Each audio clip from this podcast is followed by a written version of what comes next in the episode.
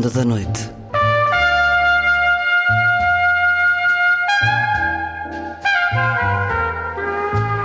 Com Luís Caetano.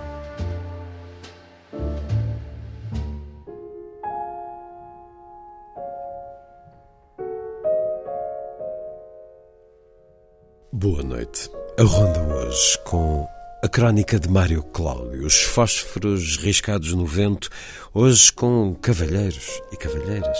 Na vida breve, a poesia de Pedro Mexia, Conto de Verão, poema para escutar na voz do autor, também às sextas-feiras, a semibreve, de André Lupi, a mostrar-nos como Ravel nos agarra só com uma mão, e na última edição, O Sonho de Aquiles, como o Mediterrâneo marca a nossa história. É um livro do historiador espanhol José Henrique Ruiz Domenech, editado pela Temas e Debates. Vai ser assim a ronda.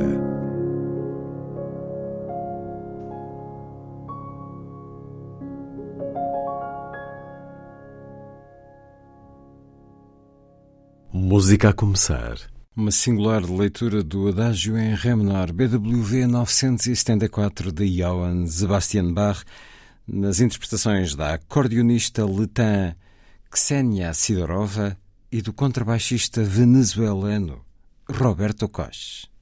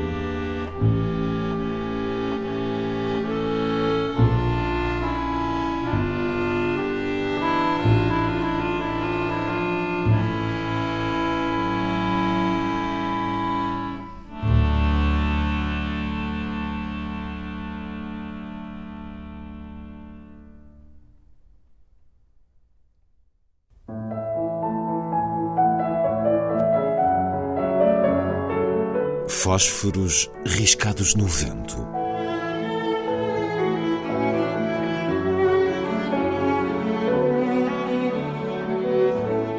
Um programa de Mário Cláudio.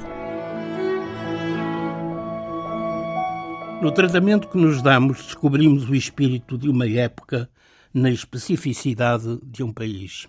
Não passamos sem as fórmulas que nos asseguram a identidade e as hierarquias que as estruturam. Sem senhor não há escravo, e da existência ou inexistência de ambos resulta o rosto deste ou daquele lugar. O sexo masculino da Ibéria cristalizaria no cavalheiro, dignidade que postula a reganho e pundonor e que pressupõe a abundância de equídeos de raça nobre, exemplificada pelas éguas que, na crença de alguns, emprenham do vento. Quem quer que as domine e aos seus alcandara-se ao estatuto de dono deste mundo, situação partilhável por escassa meia dúzia. Cavalo e montada confundem-se numa natureza única, emblemas da terra e da suzerania que nela se exerce. Se procurarmos equivalente distinção nos idiomas que nos são mais chegados, oscilaremos entre o monsieur francês e o anglo-saxónico gentleman, apontados a diferentes fantasias linguísticas. No primeiro caso, torna-se evidente a relação feudal, indiciada pelo pronome mon e pelo substantivo sieur, a marcar a titularidade dos atributos com os seus respectivos beneficiários se defendem de que os arrojem à vala comum. Quanto ao segundo, o de gentleman, serve para invocar uma condição palaciana e retintamente cursanesca em que os mais gráceis evoluem, curvando-se em sarabandas e exibindo a codpice assertiva de um poderio teórico. Curiosamente, o vocábulo cavalheira, com o qual se caracteriza não só a virago, mas sobretudo a mulher de maus fígados ou de costumes reles, configura um insulto, ou pelo menos uma ironia.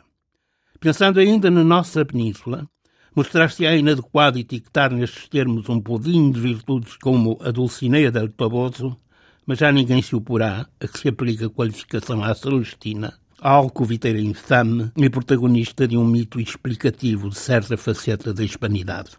Nos testes dos conquistadores do Eldorado das Américas, os cavalheiros, transportados pelo litoral oposto do Atlântico e acoplados às suas alimárias, espantariam os azteques pelo hibridismo terrífico de gente e bicho. Estremecendo de pavor, os súbditos de Montezuma veriam neles o implacável deus Quetzalcoatl, que lhes prometera regressar, transformado em monstro de barbas longas e de quatro patas. Suspendo-me aqui, e de novo no território vizinho, a recordar o lírio queixume de Federico Garcia Lorca na sua burla de Dom Pedro a caballo. Por una vereda venía Don Pedro. ¡Ay, cómo lloraba el caballero! Montado en un ágil caballo sin freno, venía en la busca del pan y del beso. Todas las ventanas preguntan al viento por el llanto oscuro del caballero. Bajo el agua siguen las palabras. Sobre el agua, una luna redonda se baña, dando envidia a la otra, tan alta. Como él, enfeitiçado pela noite andaluza.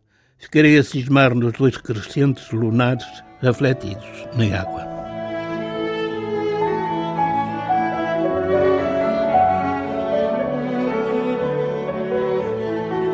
Fósforos riscados no vento.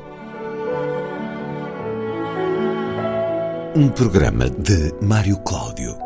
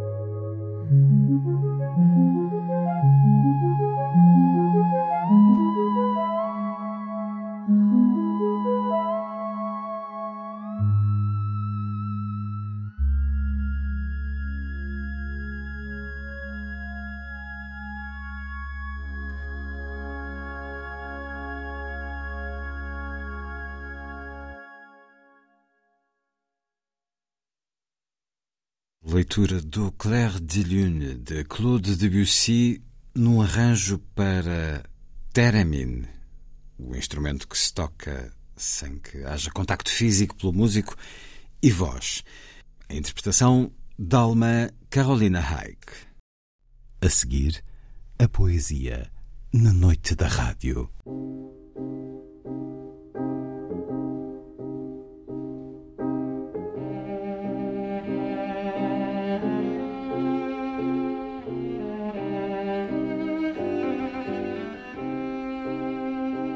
Vida breve.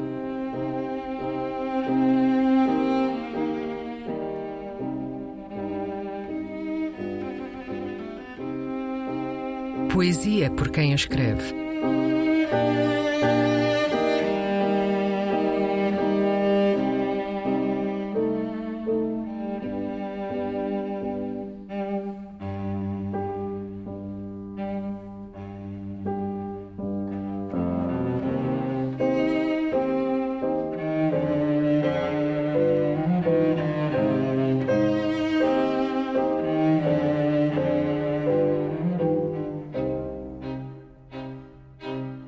Conto de Verão, um poema de Pedro Mexia.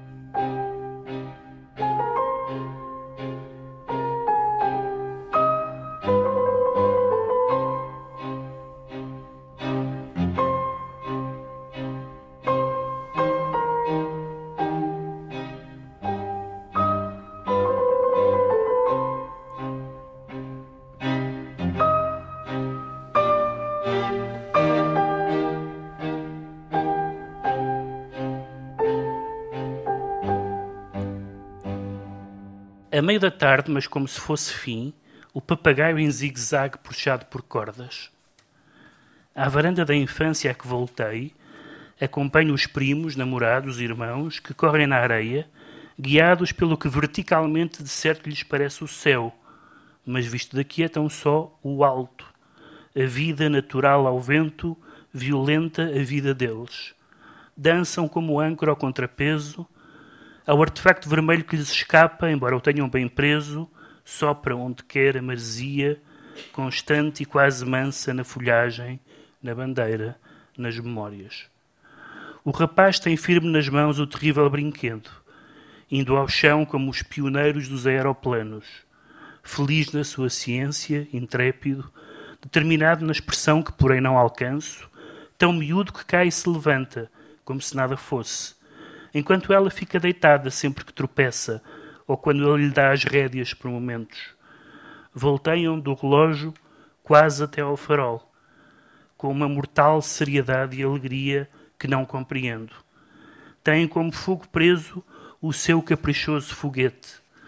Às vezes, o papagaio tem mais força do que os dois adolescentes e cumpre o seu papel, imprevisível mas complacente, indomável mas seguro, subindo em volutas, descendo a pique, vigia de uma praia quase inóspita a esta luz suave, joguete sem tempo, unindo quem só tem futuro ainda e o passado que os observa, e se faz assim remoto, armadilhado, entre falsas recordações, vagos arquétipos, histórias hipotéticas, canções tristes.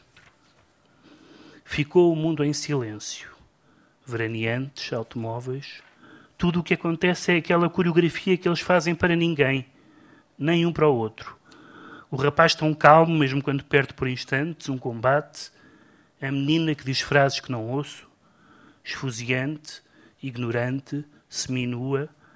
E quando fecho a janela, ela vê o papagaio cair e abre os braços.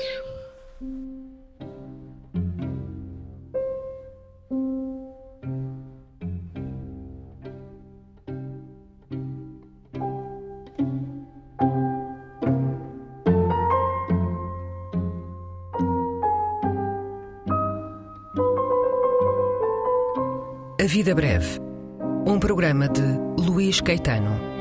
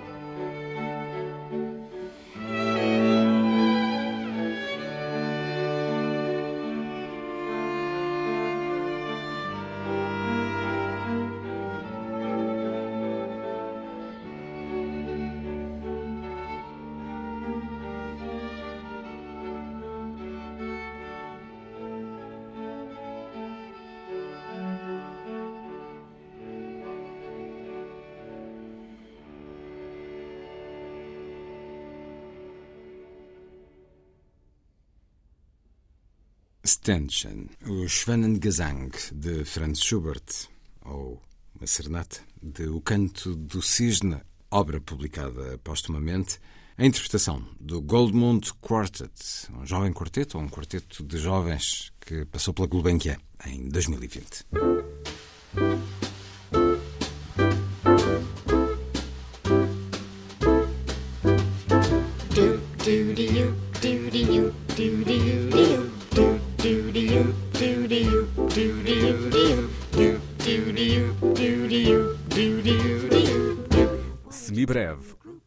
Rubrica de Andrea Lupi.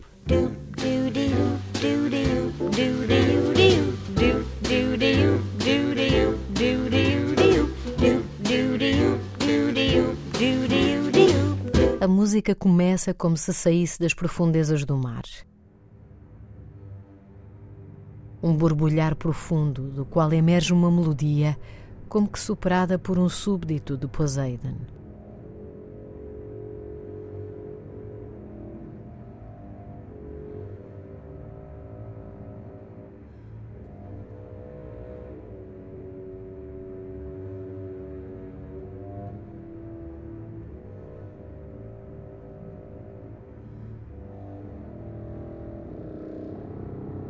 Na realidade, não é uma concha, ouvimos um contrafagote e começamos a ouvir uma ideia musical, um motivo que vamos encontrar ao longo de todo este concerto para a mão esquerda, escrito por Ravel.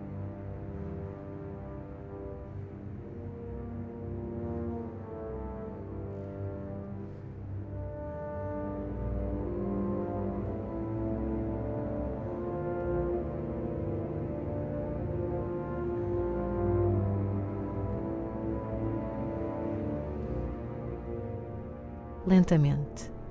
Vamos subindo nas cores e nos timbres da orquestra, como se nos aproximássemos da superfície da água.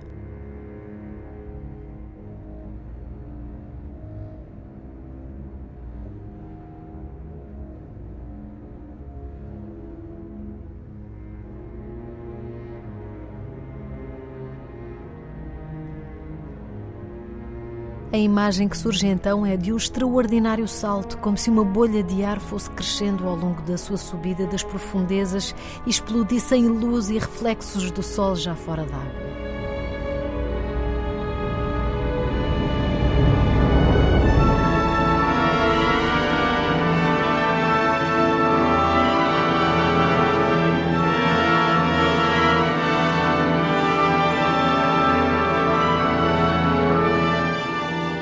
Nesta introdução de dois minutos e meio, Ravel já nos agarrou por completo com o brilhantismo temático e de orquestração, mas passa agora a bola para o piano que tem direito à sua cadência, ao seu solo absoluto, tocado apenas pela mão esquerda.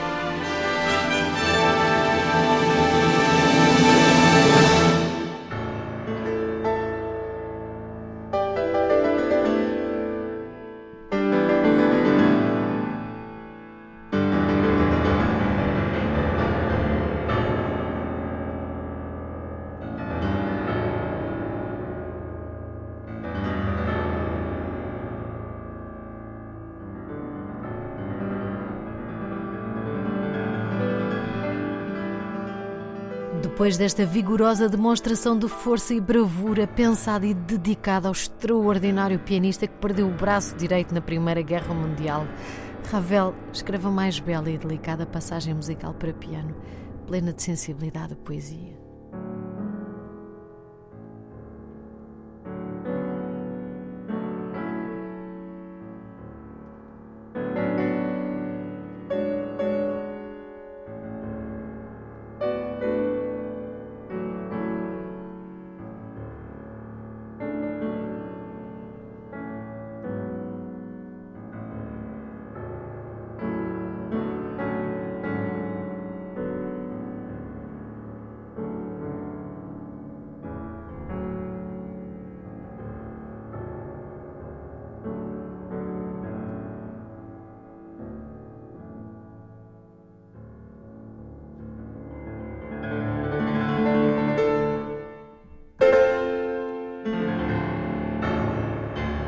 Mas o piano é uma orquestra por si, mesmo tocado só com uma mão.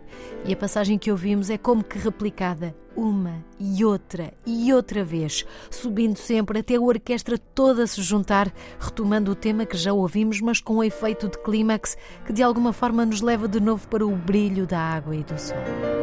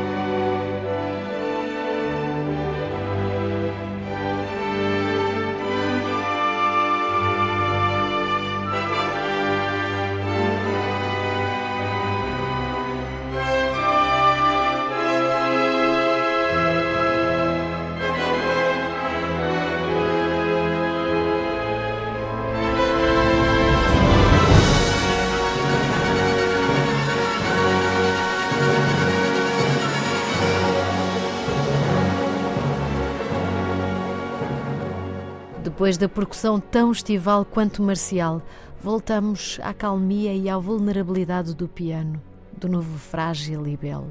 Primeiro sozinho, depois pontualmente acompanhado por diferentes cores e instrumentos.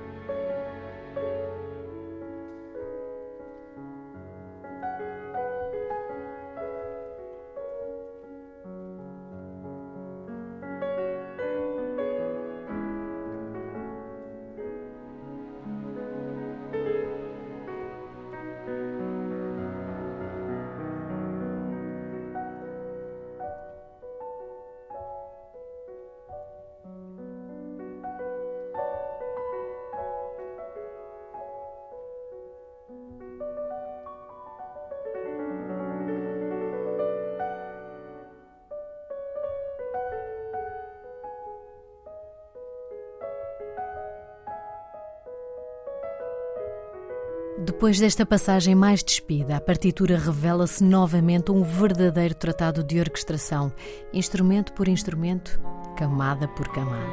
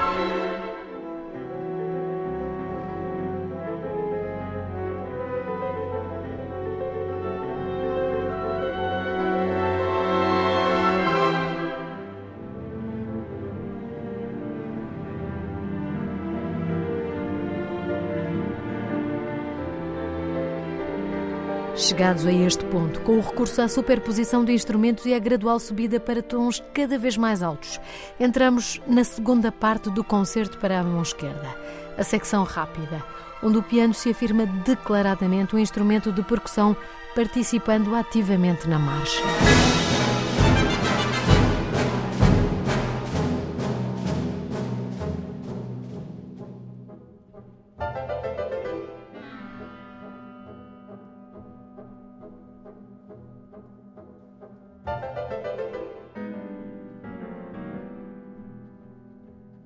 Mas afinal, como surgiu este concerto, um dos mais célebres, mas também mais sombrios na obra de Ravel?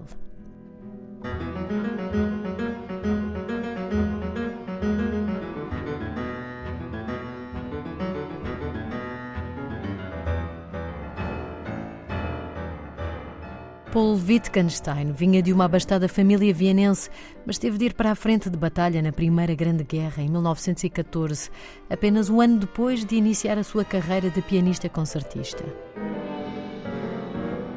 Atingido no ombro direito, os seus companheiros de armas levaram-no até ao hospital de campanha, onde tiveram de amputar quase todo o braço direito.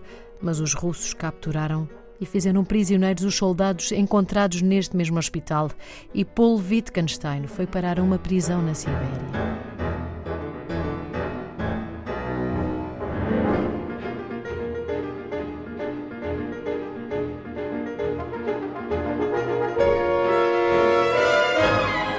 O soldado pianista Paul Wittgenstein, sétimo de oito irmãos, sendo o mais novo o célebre filósofo Ludwig Wittgenstein.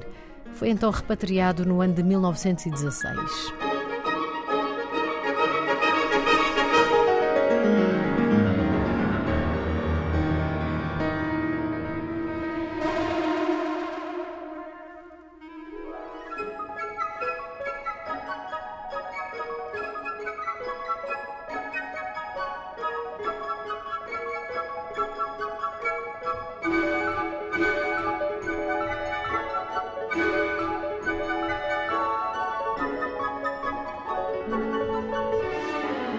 Passagem pela prisão siberiana, o exemplo de um amigo da família, músico cego de nascença, a capacidade económica dos Wittgenstein e, acima de tudo, o seu caráter fizeram com que a sua fraqueza se tornasse a sua força e o nome de Paul Wittgenstein chegasse aos nossos dias.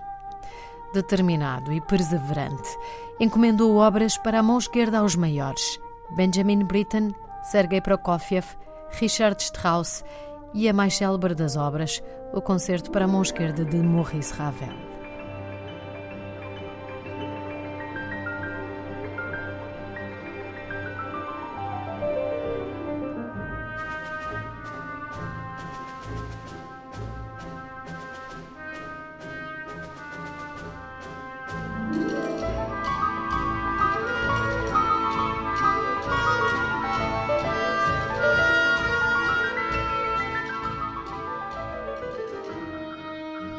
Determinado, mas complicado, e ao que parece houve um braço de ferro, o esquerdo neste caso, entre pianista e compositor.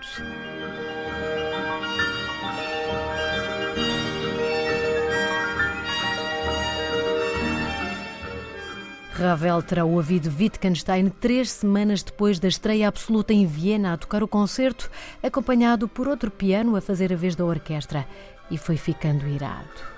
Isto porque o pianista fez algumas adaptações, imaginamos que simplificações. No final da performance, Ravel terá dito: Mas não é nada disto. Wittgenstein respondeu: Eu, como pianista, sei o que estou a fazer. Ao que Ravel replicou: E eu, como orquestrador, sei o que eu estou a fazer.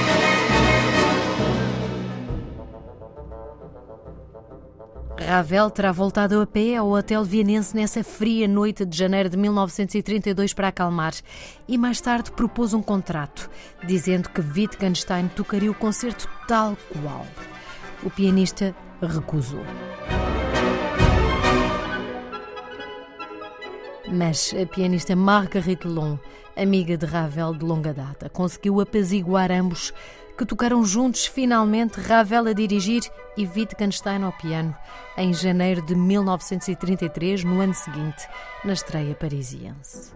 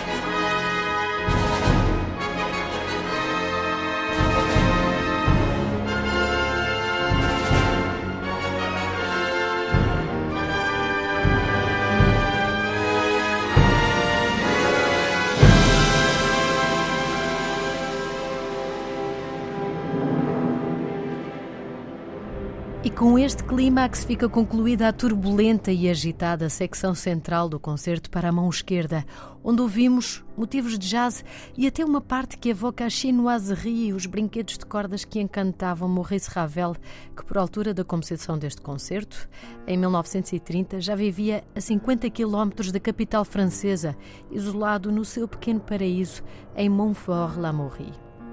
A sua casa é hoje um museu que se pode visitar e onde podemos descobrir uma divisão dedicada a estes pequenos objetos de cordas e outras, compreendendo tanto sobre a sua música, que foi aqui interpretada pelo pianista francês Jean-Yves Thibaudet, ao lado da Orquestra de Montréal, dirigida por Charles Dutoit.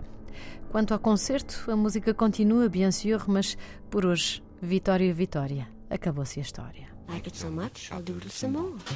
Do do you, do do do do do do do do do do do do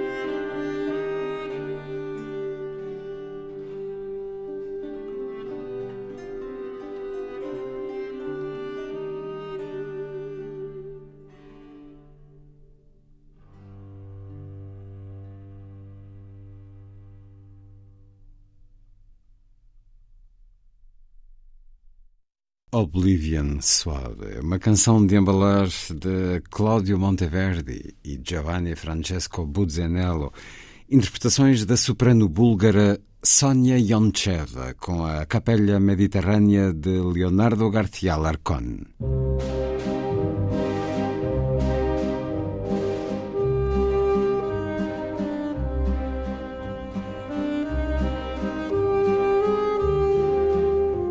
Última edição. Um programa de Luís Caetano.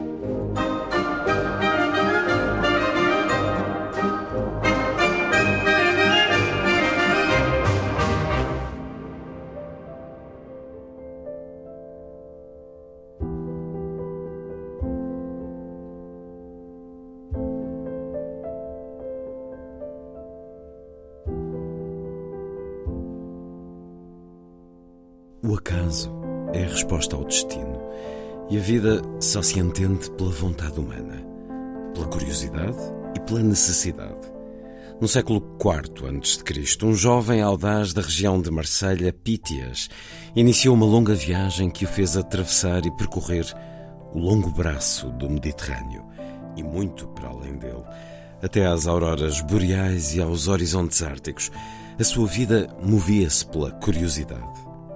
Muitos fazem-no nos últimos anos, mas pela necessidade, não chegando tão longe como este jovem, mas provavelmente viajando com maior risco de vida do que ele, apesar dos 2400 anos decorridos. No passado, muitos países foram fundados por migrantes e rejeição pelos que arriscam a vida em busca de segurança ou de trabalho é totalmente irracional, afirma José Henrique Ruiz Domenech, no livro O Sonho de Ulisses, Mediterrâneo, da Guerra de Troia aos pequenos barcos de imigrantes. Um livro sobre o esplendor do Mediterrâneo e também sobre o seu horror, esta extensa geografia onde as fronteiras começam por ser as margens, uma chamada desespero, a outra esperança. Conhecer a história do Mediterrâneo é compreender melhor a história do mundo e a nossa origem história da humanidade, que construiu sobre este mar um território de deuses e mitos, de Ulisses a Prometeu, de Édipo a Jasão. Ulisses é aquele que vence os deuses pela determinação do seu regresso a casa. Outros tantos atravessam-no hoje, determinados a começar essa nova vida, como tantos do lado de cá também já fizeram. Toda a história da humanidade é marcada por esse desafio. O sonho de Ulisses, Mediterrâneo da Guerra de Troia, aos pequenos barcos de imigrantes, é um livro publicado pela Temas e Debates, da autoria de José Henrique Ruiz Domenech, respeitado historiador, nascido em Granada em 1948, tende a convidar a grandes viagens temporais naquilo que escreve, autor de Escutar o Passado, Oito Séculos de Música Europeia, ou O Dia Depois das Grandes Pandemias, livros ainda sem tradução portuguesa, entre dezenas de outros títulos de que é autor, tem por mais recente este O Sonho de Ulisses, publicado pela Temas e Debates. Eis um certo.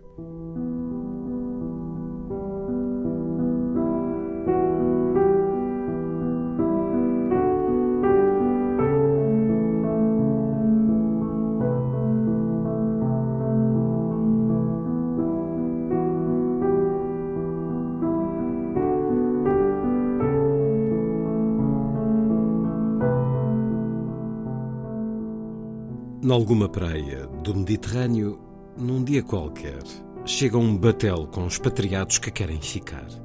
Não na praia, evidentemente, mas sim em algum lugar da Europa, que não tem de ser necessariamente aquele onde puseram o pé em terra.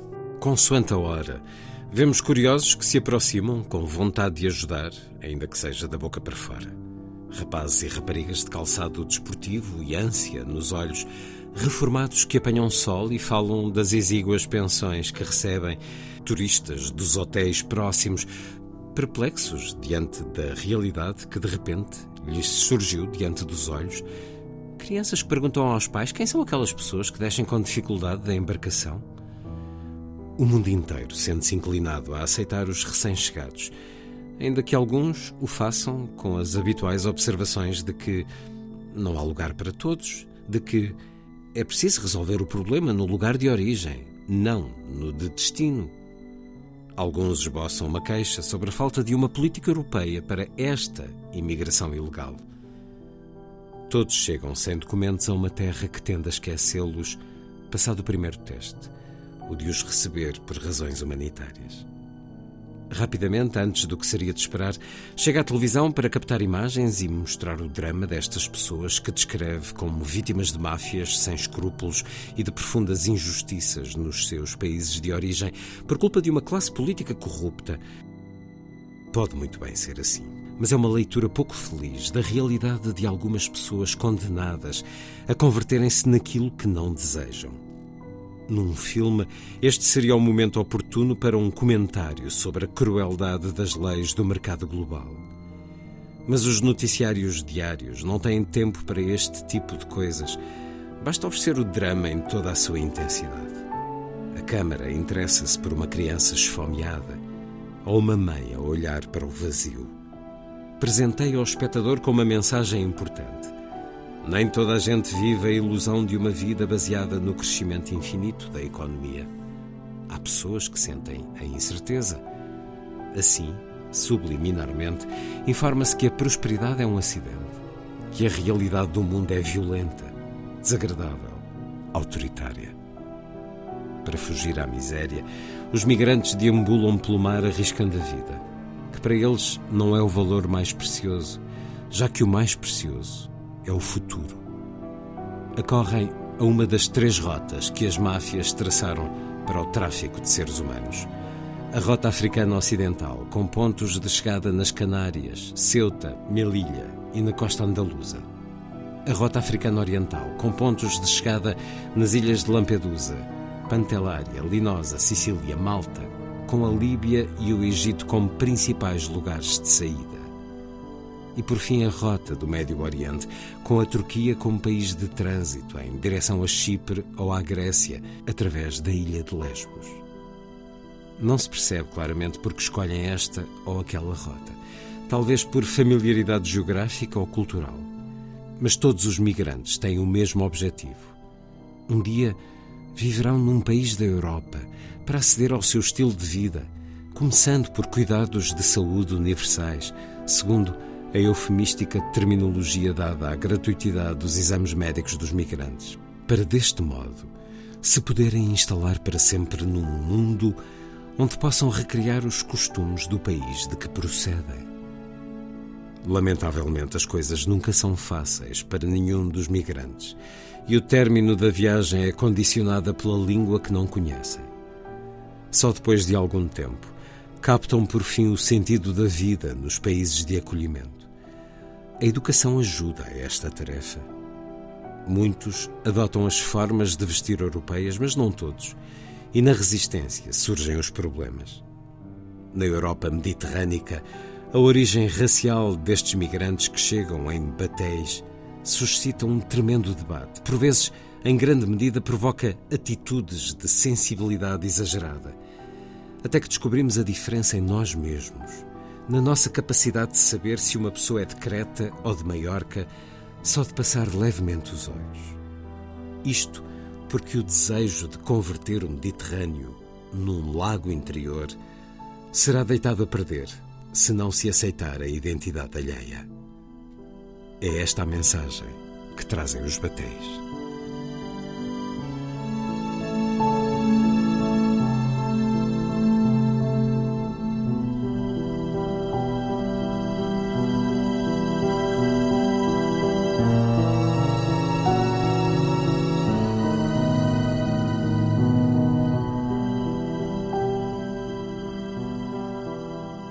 Excerto de O Sonho de Ulisses. Mediterrâneo, da Guerra de Troia aos pequenos barcos de imigrantes. Livro do ensaísta e académico espanhol José Henrique Ruiz Domenech. Uma edição Temas e Debates de novembro de 2023 que tem a tradução de Ana Pinto Mendes.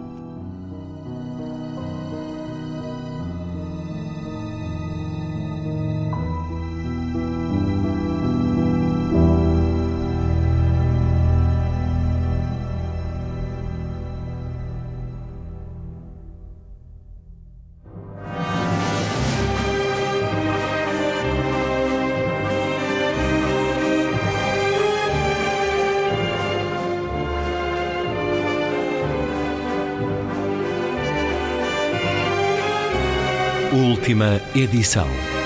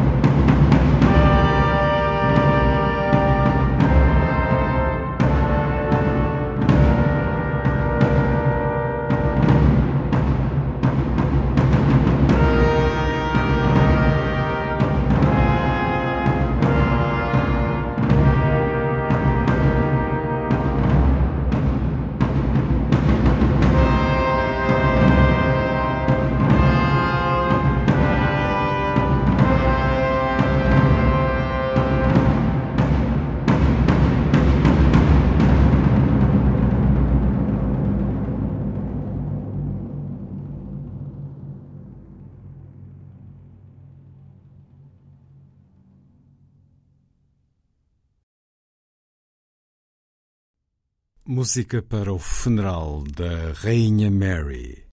Harry Purcell, pelo Baroque Brass of London, a direção de David Hill. Está feita a ronda. Assim, obrigado por estar com a rádio. Boa noite.